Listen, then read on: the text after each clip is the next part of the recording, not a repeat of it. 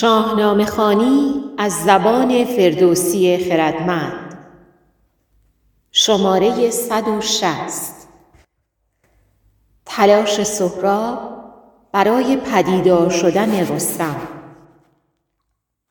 چاپ شده در روزنامه ستاره صبح. در تاریخ 27 تیر 1400 گوینده فاطمه ابراهیم شمیرانی زمانی که سهراب از راهنمایی حجیر نومید می شود راه چاره دیگری می جوید. به سوی سراپرده کاووس می تازد و با خارداشت او و گفتن سخنان درشت قوقایی برپا می کند. یکی سخت سوگند خوردم به بزم بدان شب کجا کشته شد زند رزم. کز ایران نمانم یکی نیزه دار. کنم زنده کاووس کی را بدار کرا داری از لشکرت جنگ جوی که پیش من آید کند روی روی. چگونه شارحانی می‌گویند هدف سهراب از پای درآوردن ایرانیان بود؟ اگر چنین بود چرا به جای هیاهو برپا کردن شمشیر خود را بر سر پهلوانان و شاه ایران فرود نیاورد. فردوسی هدف سهراب را با زبانی رسا فریاد می‌زند. ای کاووس مرا با آن کس که هم نبردم میدانی رویاروی کن. می‌دانم که رستم در میان این سپاه است و تو نمیدانی او پدر گرامی من است. سهراب نمی‌تواند این سخنان را بگوید. زیرا نگران است اگر کاووس بفهمد او فرزند رستم است تخت شاهی خود را در خطر ببیند و پدر را از میدان بدر کند. پس سوگند کینخواهی خود را باز می‌گوید. بی آنکه در سر داشته باشد انتقام دایی خود را باز جوید. او حتی پس از کشته شدن زنده رزم نیز دست از بزم بر نداشته بود. زیرا میپنداشت فردا پدر را در آغوش می‌کشد. پس چگونه ممکن است بگوییم می‌خواست یک رزمنده ایرانی را هم بر جای نگذارد؟ مگر تهدیدهایش درباره حجیر را عملی کرده بود؟ بگفت و همی بود جوشان بسی. از ایران ندادند پاسخ کسی.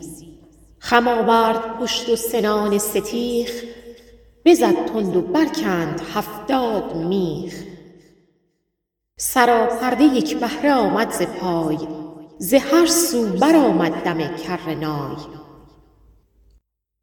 سهراب سوار بر اسب خم می شود و با نیزه خود چنان ضربه به سراپرده کاووس می‌زند که بخش بزرگی از آن فرو می ریزد. این کار نه آغاز کشتار بلکه نمایش اقتدار است. برخلاف آنچه یکی از استادان بزرگ شاهنامه پژوه نوشته اند شیپورها نه در ستایش سهراب بلکه از ترس و برای آگهی دادن به صدا در می آید. آنچه پهلوان جوان می‌خواست تنها همین راز ناگفته بود. پدر کجاست؟ او را به من بنمایید.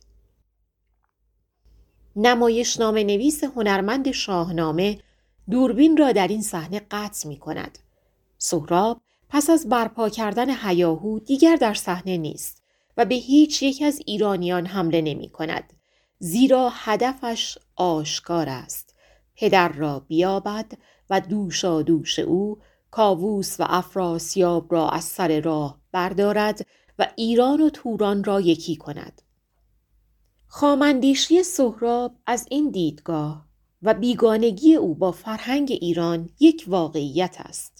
ولی او جوانی بیخرد نیست که تشنه به خون دیگران باشد و نابودی ایران و ایرانیان را در سر بپروراند. پس کنار می رود تا شاید پدر از میان این دریای انبوه سر برآورد. غمی گشت کاووس و آواز داد که ای نامداران فرخ نژاد یکی نزد رستم برید آگهی که از این ترک شد مغز گردان توهی ندارم سواری ورا هم نبرد. از ایران نیارد کس این کار کرد. تیر سهراب به هدف نشسته است. ترس آنچنان جان کاووس را فرا گرفته که می‌گوید خبری به رستم بدهید. زیرا جز او در لشکرم جنگجویی ندارم که به رویارویی با این جوان برود. توس که پس از کاووس بلند مرتبه ترین جایگاه را در سپاه دارد به دنبال رستم می رود. خواننده به یاد می آورد چند روز پیش که کاووس بیخرد رستم را از خود آزرده بود و فرمان بدار کشیدن او را داده بود باز همین توس بود که گستاخی کرد و دست رستم را گرفت تا او را از کاخ کاووس بیرون برد بشد توس و پیغام کاووس برد شنیده سخنها بدو برشمرد. چنین گفت رستم که هر شهریار که کردی مرا ناگهان خواستار. گهی رزم بودی گهی ساز بزم. ندیدم ز کاووس جز رنج رزم. این پاسخ درخور درنگ نشان می دهد رستم هرگز خواستار جنگ نیست.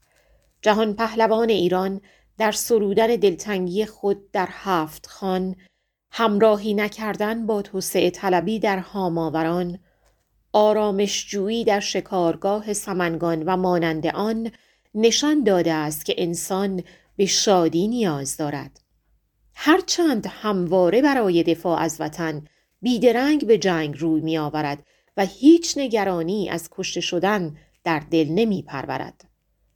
پس همین که سخنان توس و پیام کاووس را می شنود بیچون و چرا آماده می شود. بفرمود تا رخش را زین کنند سواران بروها پر از چین کنند